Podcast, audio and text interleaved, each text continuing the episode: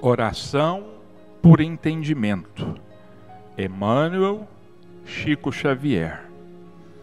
Senhor Jesus, auxilia-nos a compreender mais, a fim de que possamos servir melhor, já que somente assim as bênçãos que nos concedem, concedes, podem fluir através de nós em nosso apoio e em favor de todos aqueles que nos compartilham a existência. Induze-nos à prática do entendimento que nos fará observar os valores que, porventura, conquistemos, não na condição de propriedade nossa, e sim por manancial de recursos que nos compete mobilizar no amparo de quantos ainda não obtiveram as vantagens que os felicitam à vida. E ajuda-nos, ó Divino Mestre, a converter as oportunidades de tempo e trabalho com que nos honrastes em serviço aos semelhantes, especialmente na doação de nós mesmos naquilo que sejamos ou naquilo que possamos dispor, de maneira a sermos hoje melhores do que ontem, permanecendo em Ti, tanto quanto permaneces em nós, agora e sempre, e que assim seja. Nosso bom dia aos nossos irmãos ouvintes mais uma vez o Espiritismo em seu lar vai ser realizado. Hoje nós vamos começar um capítulo novo de O Evangelho segundo o Espiritismo, capítulo 15. Fora da caridade não há salvação. Este é o lema da doutrina espírita. Este é o lema do Espiritismo. Fora da caridade não há salvação. O necessário para salvar-se, o bom samaritano. Mas quando vier o Filho do Homem na sua majestade, e todos os anjos com ele, então se assentará sobre o trono de Sua Majestade, e serão todas as gentes congregadas diante dele, e separará uns dos outros, como o pastor que aparta dos cabritos as ovelhas. E assim porá as ovelhas à direita e os cabritos à esquerda. Então dirá o rei aos que hão de estar à sua direita: Vinde, benditos de meu Pai, possuí o reino que vos está preparado desde o princípio do mundo. Porque tive fome e deste-me de comer, tive sede e deste-me de beber. Era hóspede e recolheste-me. Estava nu e cobriste-me. Estava enfermo e visitaste-me. Estava no cárcere e viestes ver-me. Então lhe responderão os justos, dizendo: Senhor, quando é que nós te vimos faminto e te demos de comer, ou sequioso e te demos de beber? E quando te vimos hóspede e te recolhemos, ou nu e te vestimos? Ou quando te vimos enfermo ou no cárcere e te fomos ver? E respondendo, o rei lhes dirá: Na verdade vos digo que quantas vezes vós fizeste isto a um destes meus irmãos mais pequeninos, a mim é o que fizestes. Então dirá também aos que hão de estar à esquerda: Apartai-vos de mim, malditos, para o fogo eterno que está aparelhado para o diabo e para os seus anjos. Porque tive fome destes de comer, tive sede e não me destes de beber. Era hóspede e não me recolhestes. Estava nu e não me cobristes. Estava enfermo no cárcere e não me visitastes. Então eles também lhe responderão, dizendo: Senhor, quando é que nós te vimos faminto, ou sequioso, ou hóspede, ou nu, ou enfermo, ou no cárcere, e deixamos de te assistir? Então lhes responderá ele, dizendo: Na verdade vos digo, que quantas vezes o deixastes de fazer a um destes mais pequeninos, a mim o deixastes de fazer. E irão estes para o suplício eterno, e os justos para a vida eterna. Mateus, capítulo 25, versículos 31 a 46. E eis que se levantou um doutor da lei e lhe disse, para o tentar: Mestre, que hei eu de fazer para entrar na posse da vida eterna? Disse-lhe então Jesus: Que é o que está escrito na lei? Como lês tu? Ele, respondendo, disse: Amarás o Senhor teu Deus de todo o teu coração, de toda a tua alma e de todas as tuas forças e de todo o teu entendimento, e ao teu próximo como a ti mesmo. E Jesus lhe disse: Respondestes bem, faze isto e viverás. Mas ele, querendo justificar-se a si mesmo, disse a Jesus: E quem é o meu próximo?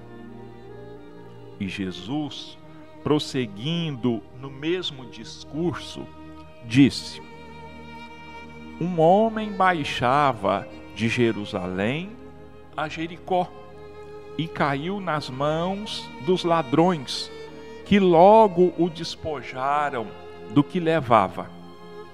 E depois de o terem maltratado com muitas feridas, se retiraram, deixando-o meio morto. Aconteceu, pois, que passava pelo mesmo caminho um sacerdote. E quando o viu, passou de largo. E assim mesmo um levita, Chegando perto daquele lugar e vendo-o, passou também de largo. Mas um samaritano que ia a seu caminho chegou perto dele e, quando o viu, se moveu à compaixão. E chegando-se-lhe, atou as feridas, lançando nelas azeite e vinho e, pondo-o sobre a sua cavalgadura, o levou a uma estalagem e teve cuidado dele. E ao outro dia tirou dois denários e deu-os ao estalajadeiro e lhe disse: Tem cuidado dele. E quanto gastares demais, eu te satisfarei quando voltar. Qual destes três te parece que foi o próximo daquele que caiu nas mãos dos ladrões? Respondeu logo o outro: Aquele que usou como tal de misericórdia. Então lhe disse Jesus: Pois vai, e faze tu o mesmo. Lucas, capítulo 10, versículos 25 a 37. Toda a moral de Jesus se resume na caridade e na humildade, ou seja, nas duas virtudes contrárias ao egoísmo e ao orgulho. Em todos os seus ensinamentos, mostra essas virtudes como sendo o caminho da felicidade eterna. Bem-aventurados, diz ele, os pobres de espírito, quer dizer, os humildes, porque deles é o reino dos céus. Bem-aventurados os que têm coração puro. Bem-aventurados os mansos e pacíficos. Bem-aventurados os misericordiosos. Amai o vosso próximo como a vós mesmos. Fazei aos outros o que desejaríeis que vos fizessem. Amai os vossos inimigos. Perdoai as ofensas, se quereis ser perdoados. Fazei o bem sem ostentação.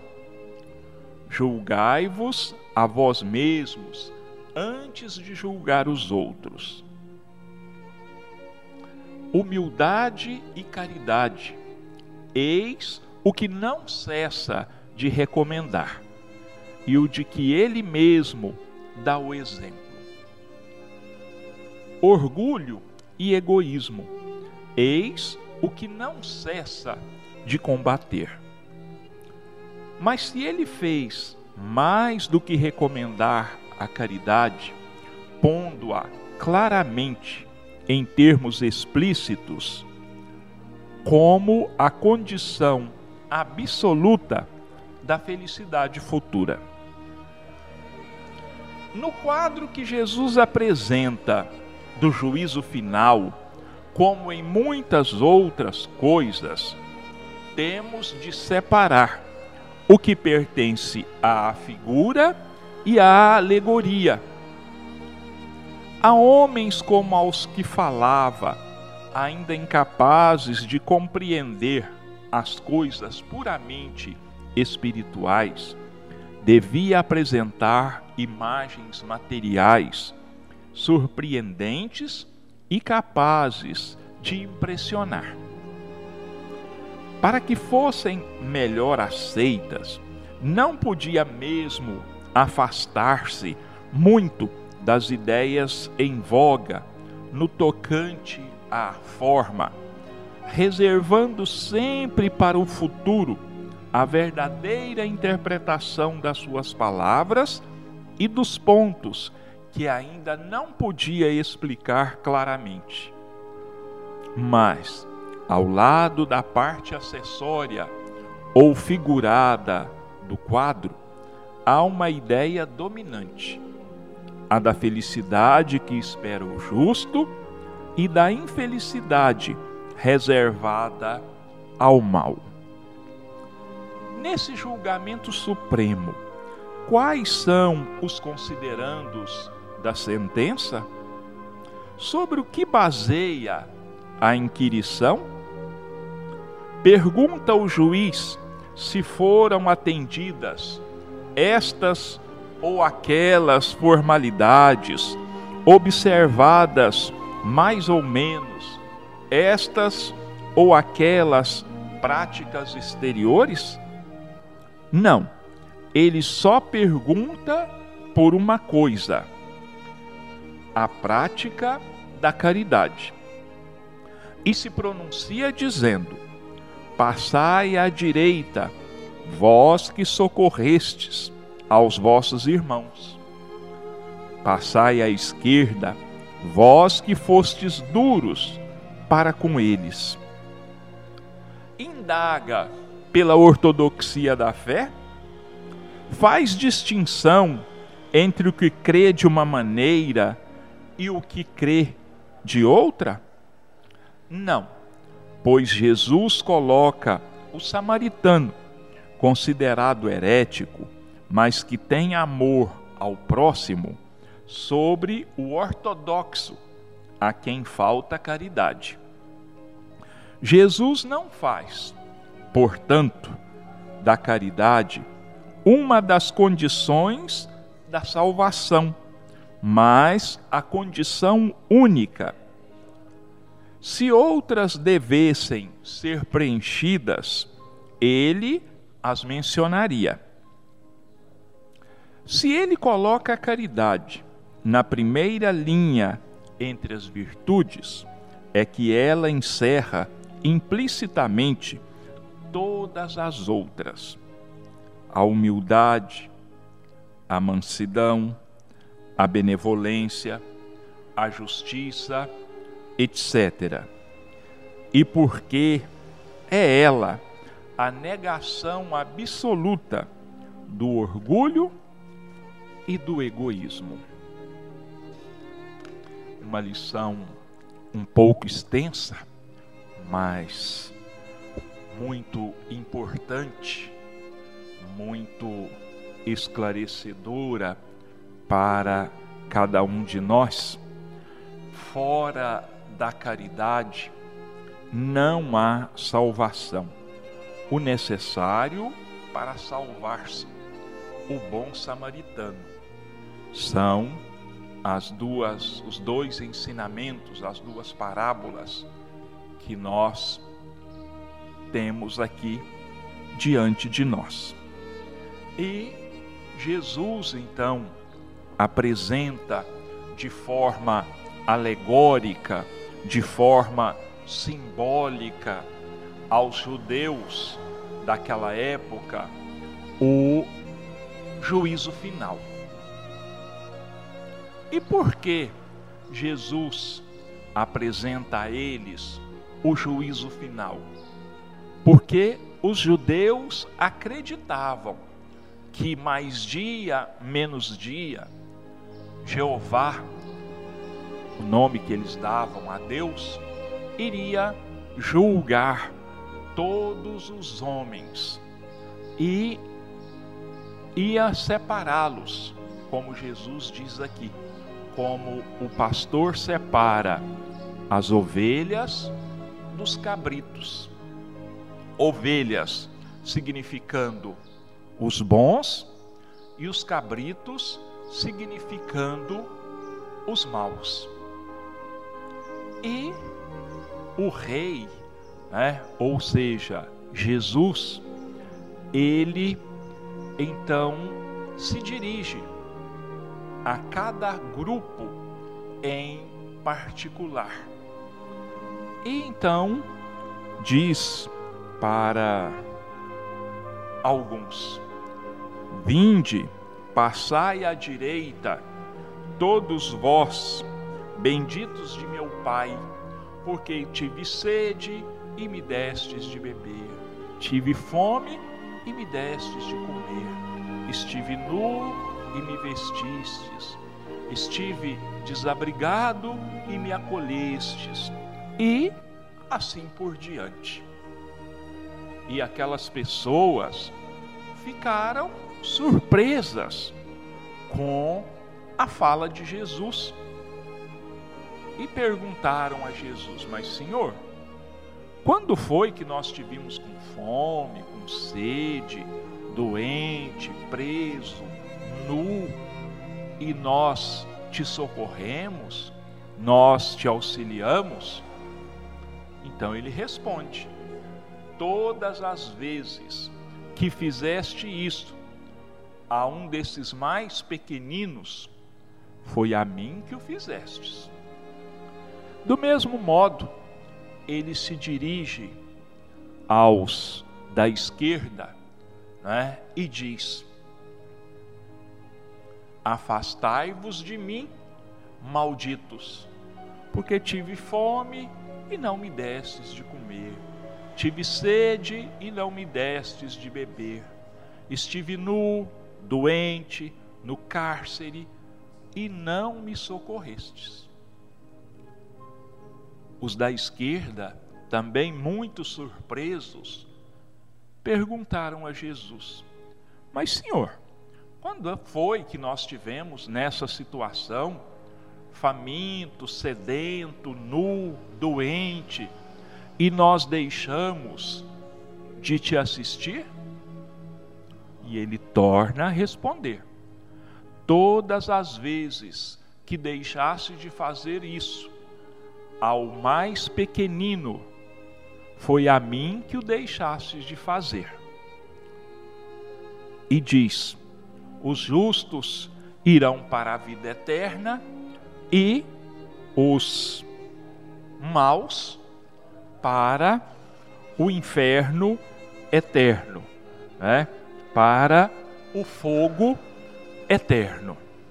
Também aí nós temos algumas figuras fortes que Jesus usa para que a sua lição ficasse impressa na memória espiritual daquelas pessoas, né?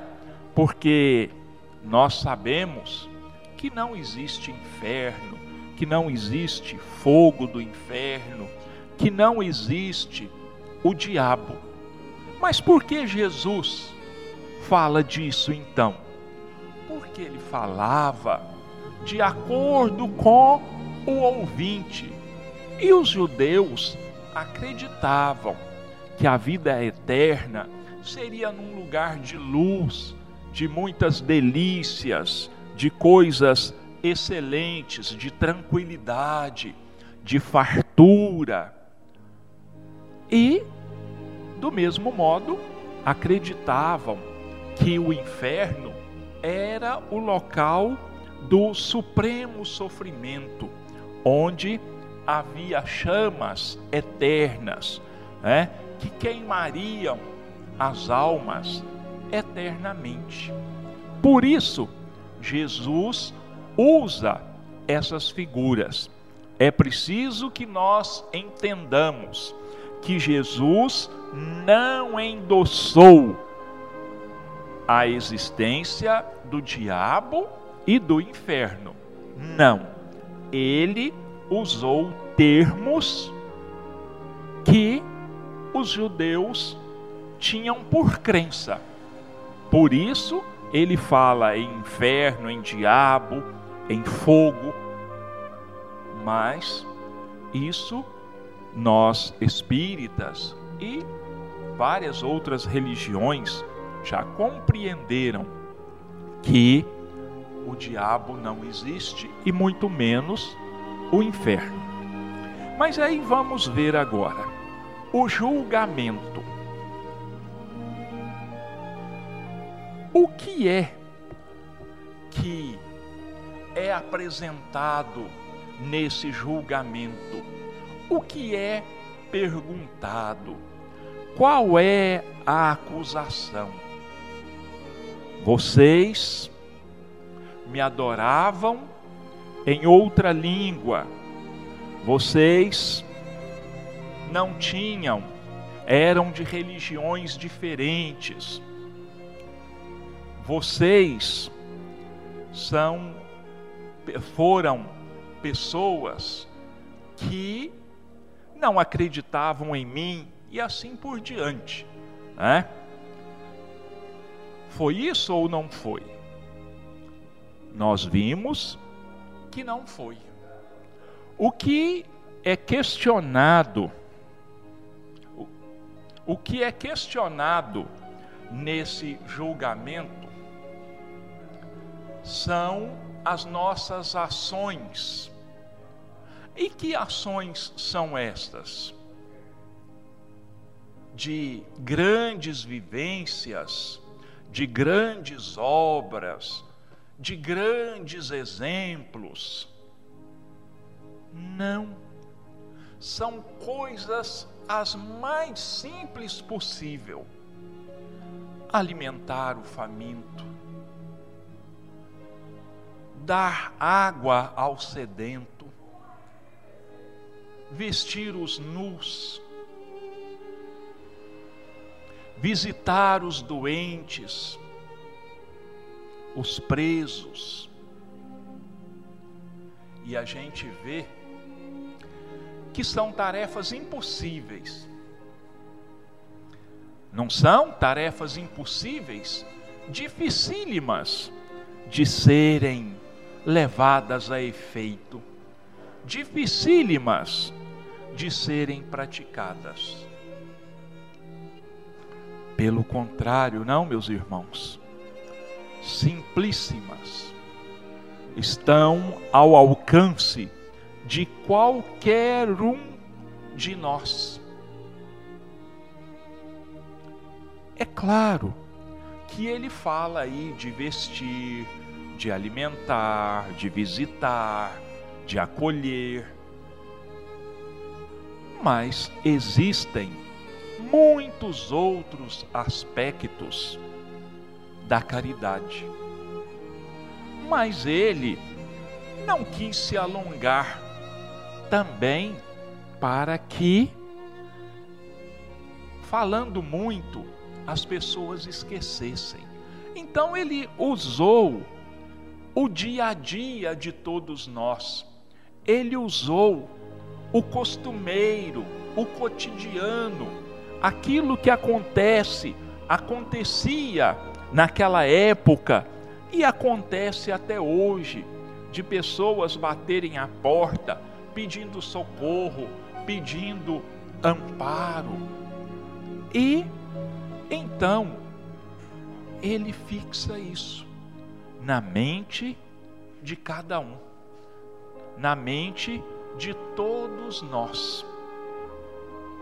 E um dos ouvintes dessas palavras de Jesus, ele questiona Jesus, né? É, o que que eu tenho que fazer para entrar na posse da vida eterna? Quer dizer, eles achavam, os judeus achavam que morreu, iam para o céu e ficavam lá eternamente. Jesus também não desmente isso, porque seria muito complicado para ele explicar isso aos judeus ignorantes daquela época.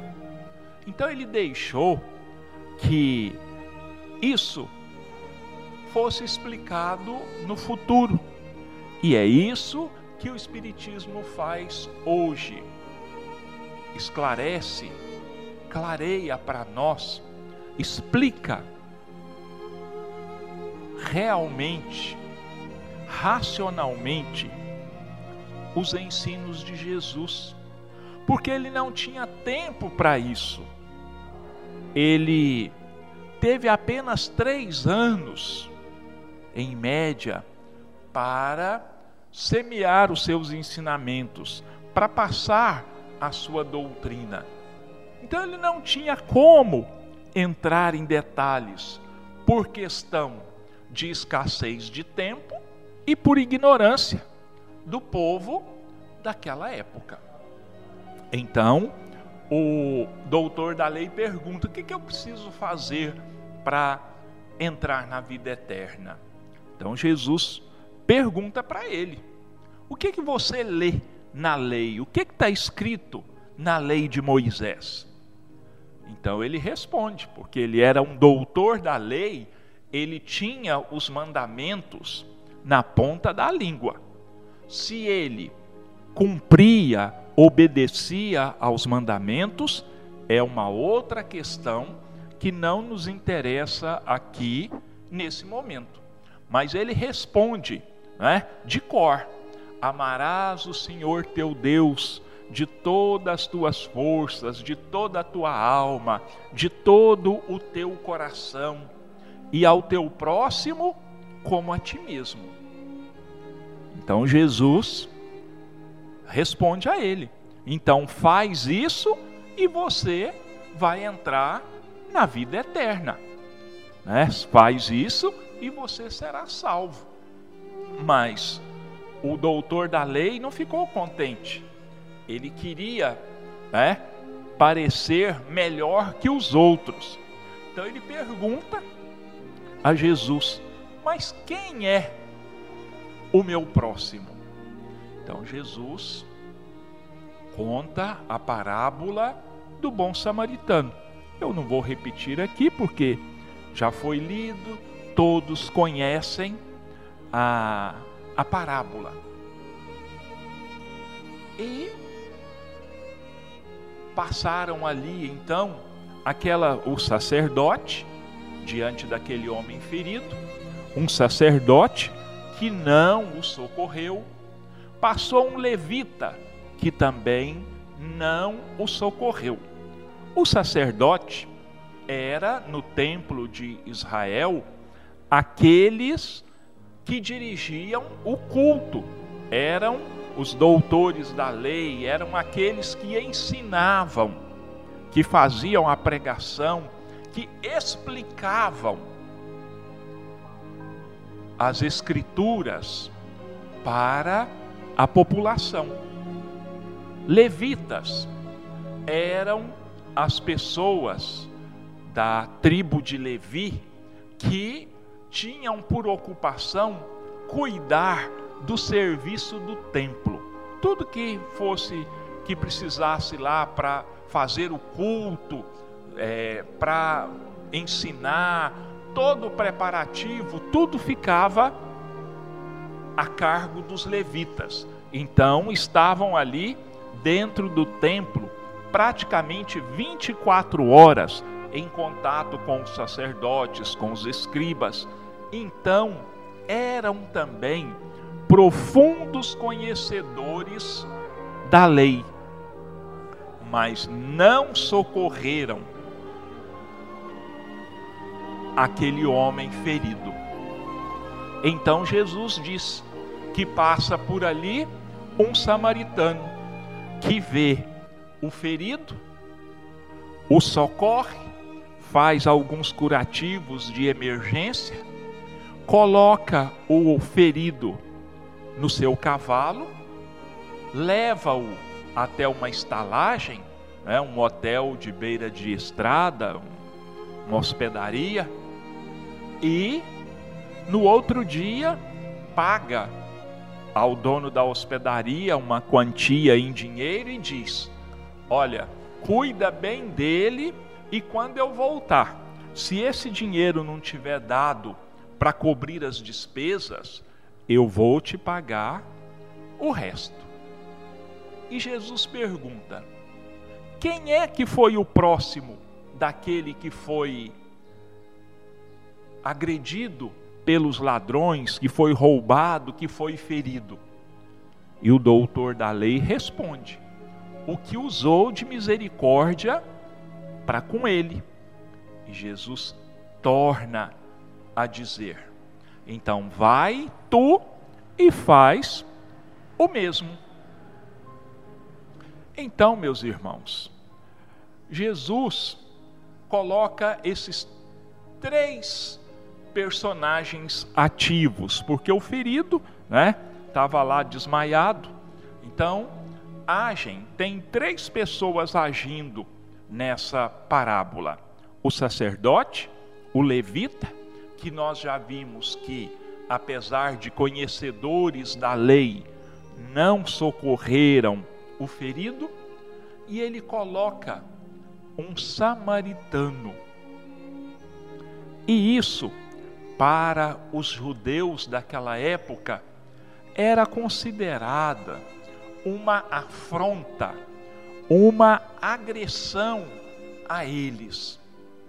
Porque para os judeus, um samaritano. Samaritano era quem nascia ou vivia numa região que já tinha faz, feito parte do, de Israel, mas que tinha se separado há uns mil anos antes e tinha se constituído num outro reino, o reino da Samaria.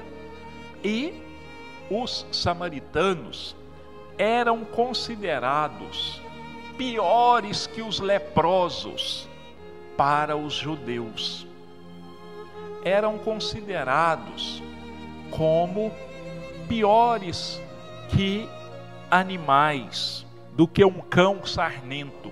Eram desprezados, totalmente desprezados pelos judeus. E vem Jesus e diz: um samaritano o socorreu.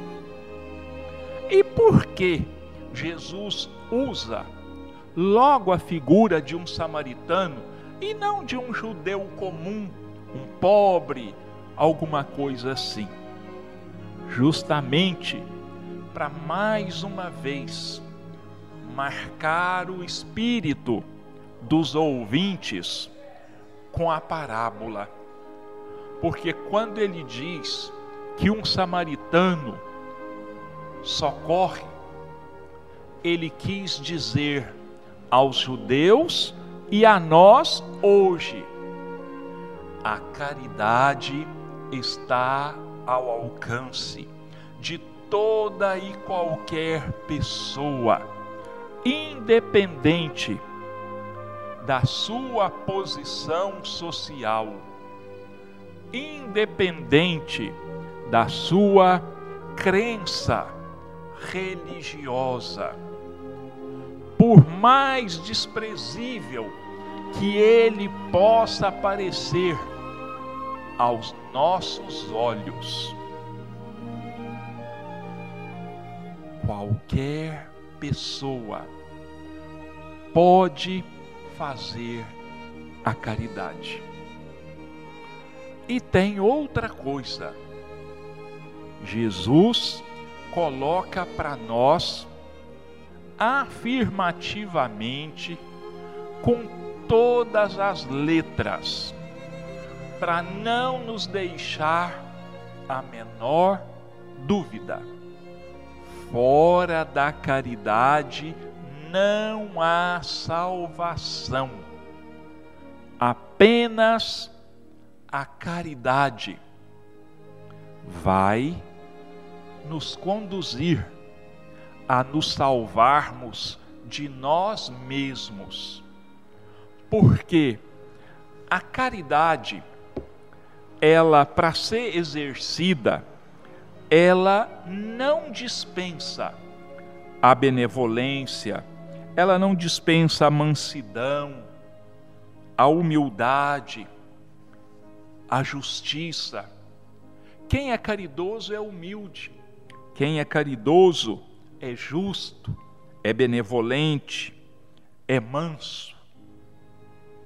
Então, a caridade é o coroamento, vamos dizer assim, dessas virtudes.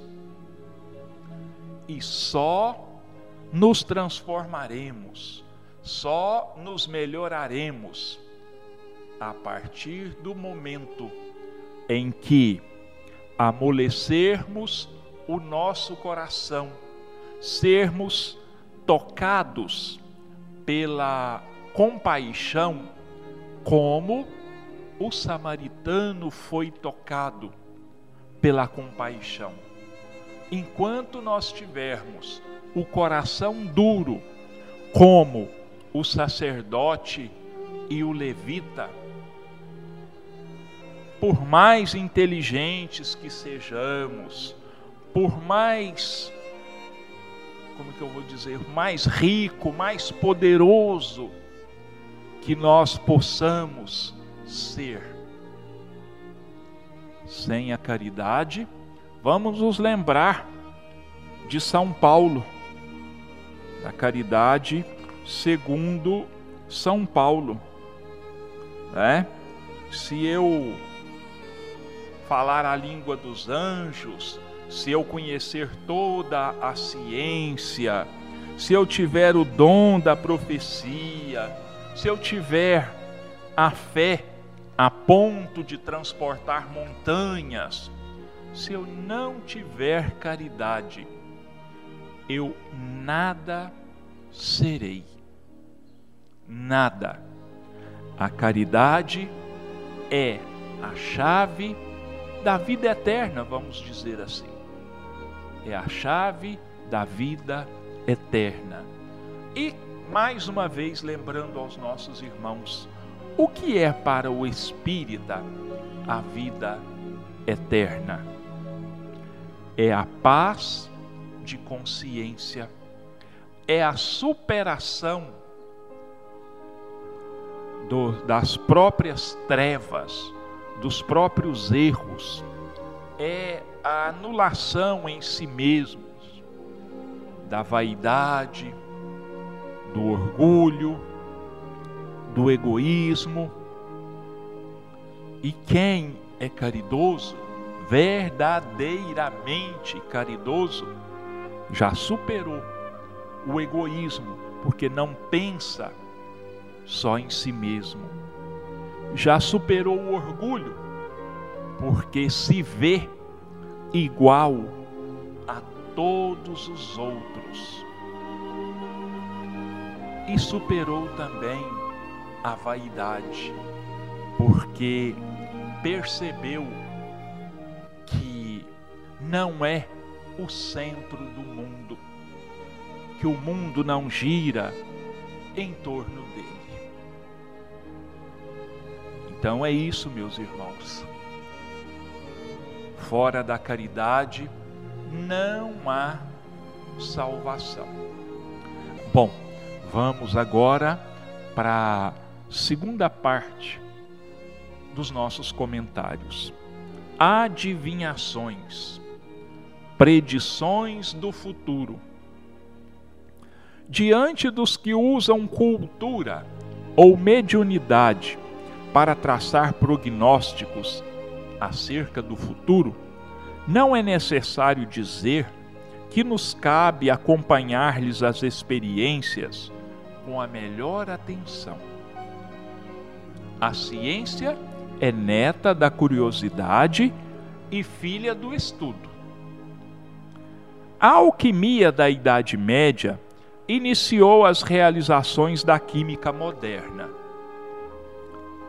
de certa maneira, os astrólogos do pretérito começaram a obra avançada dos astrônomos de hoje. O conhecimento nasce do esforço de quantos se dedicam a desentranhá-lo da obscuridade ou da ignorância. No entanto, do respeito aos irmãos de humanidade que se consagram ao mistério da adivinhação, não se infere que devemos aceitar-lhes cegamente as afirmativas, especialmente no que se reporte a profecias inquietantes. É imperioso ouvi-los com reserva e discrição, porquanto estamos informados pela doutrina espírita de que não existe a predestinação para o mal.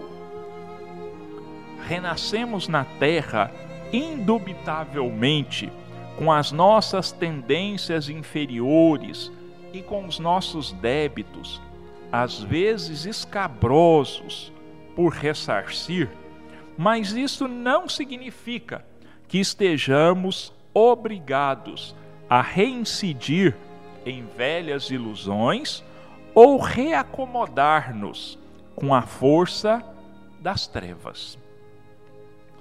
O aluno regressa à escola na condição de repetente ou se encaminha para os exames de segunda época, a fim de se firmar na dignidade do ensino em que se comprometeu. Clarividentes que desenvolveram faculdades psíquicas fora do esclarecimento espírita evangélico podem recolher observações infelizes a nosso respeito, seja relacionando cenas de nosso passado culposo ou descrevendo quadros menos dignos projetados mentalmente sobre nós pelas ideias enfermiças daqueles que se dizem nossos inimigos em outras eras. E das palavras que articulam podem surgir sombrios vaticínios ou apontamentos desencorajadores, tendentes a enfraquecer-nos a coragem ou aniquilar-nos a esperança. Oponhamos, porém, a isso a certeza de que estamos reformando causas e efeitos diariamente em nosso caminho, na convicção de que a divina providência nos oferece incessantemente, através da reencarnação, oportunidades e possibilidades ao próprio reajuste perante as leis da vida, armando-nos de recursos e bênçãos dentro e fora de nós. Conquanto, estudando sempre os fenômenos que nos rodeiam, abstenhamos-nos de admitir o determinismo do erro, do desequilíbrio, da queda ou da criminalidade. Hoje é e será constantemente a ocasião ideal para transformarmos maldição em bênção e sombra em luz. Ergamo-nos cada manhã com a decisão de fazer o melhor ao nosso alcance e reconheçamos que o próprio sol se deixa contemplar nos céus de alvorecer em alvorecer, como a declarar-nos que o Criador Supremo é o Deus da justiça, mas também da misericórdia, da ordem e da renovação. É muito interessante, principalmente para nós espíritas, esta questão das adivinhações, essa questão de profecias. Só nos últimos 17 anos saíram aí muitas e muitas profecias de que o mundo ia acabar em tal dia. Né? Ficou muito marcado para nós o 2012. Inclusive fizeram um filme catastrófico, deprimente, sobre o fim do mundo. E, infelizmente, existem pessoas do espírito fraco que acreditam nisso e que ficam desesperados. E não é raro acontecerem suicídios. Isso é relatado desde muitos séculos.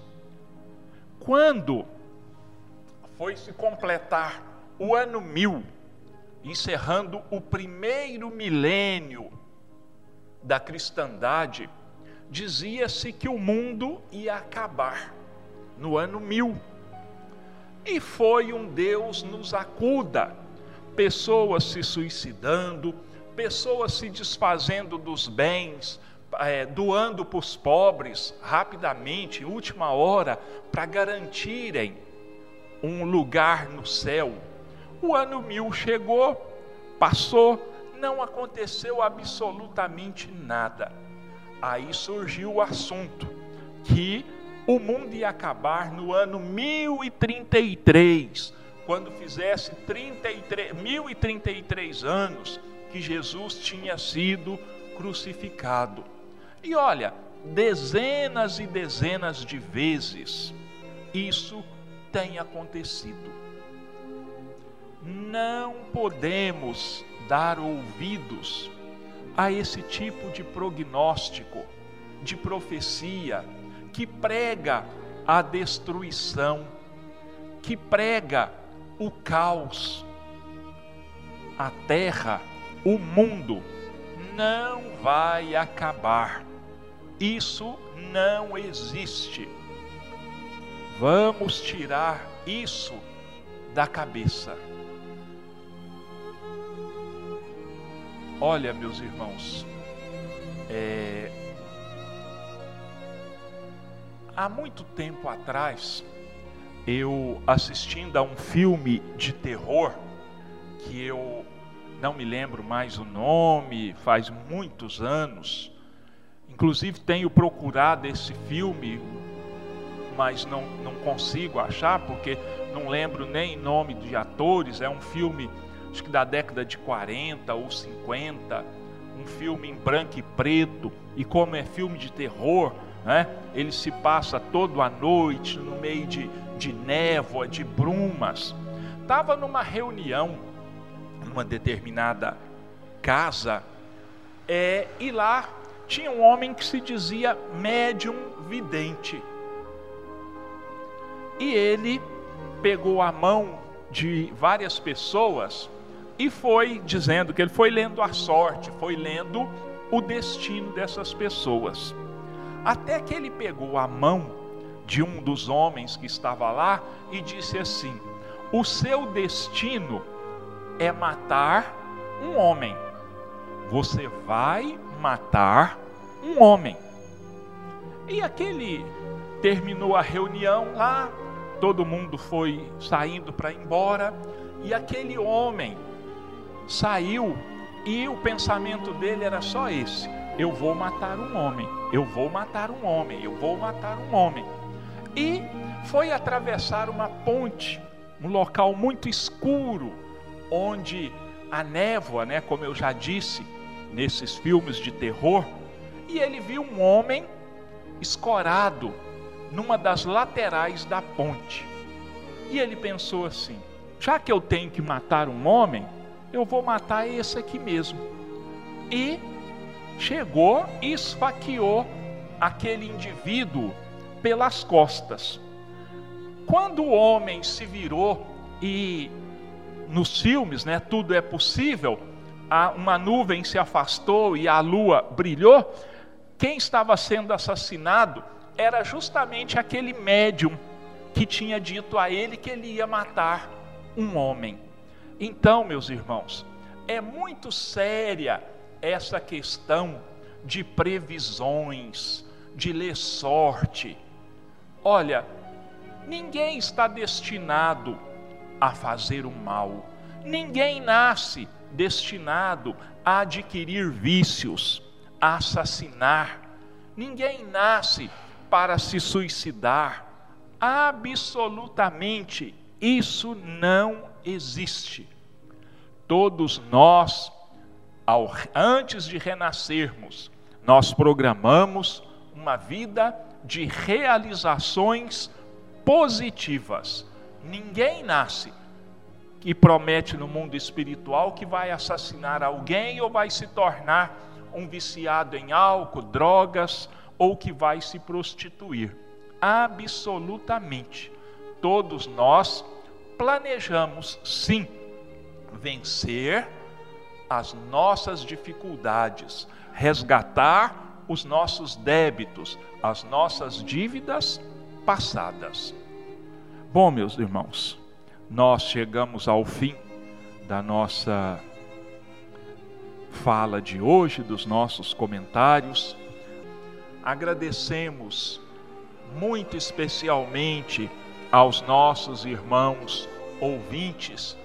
E, acima de tudo, agradecemos a Deus e a Jesus pela bênção da oportunidade de estarmos aqui cumprindo com essa nossa tarefa, ainda mesmo sabendo que de maneira muito imperfeita, mas estamos aqui de boa vontade, confiando na inspiração dos amigos espirituais que nos guiam, que nos amparam. E nós então encerramos o nosso programa de hoje dizendo: Pai nosso que estás nos céus, santificado seja o teu nome, venha a nós o teu reino, seja feita a tua vontade, assim na terra como nos céus. O pão nosso de cada dia dá-nos hoje, Senhor. Perdoa-nos as nossas ofensas assim como nós perdoamos a todos aqueles que nos tenham ofendido, e não nos deixa entregues às tentações, mas livra-nos de todo mal, e que assim seja.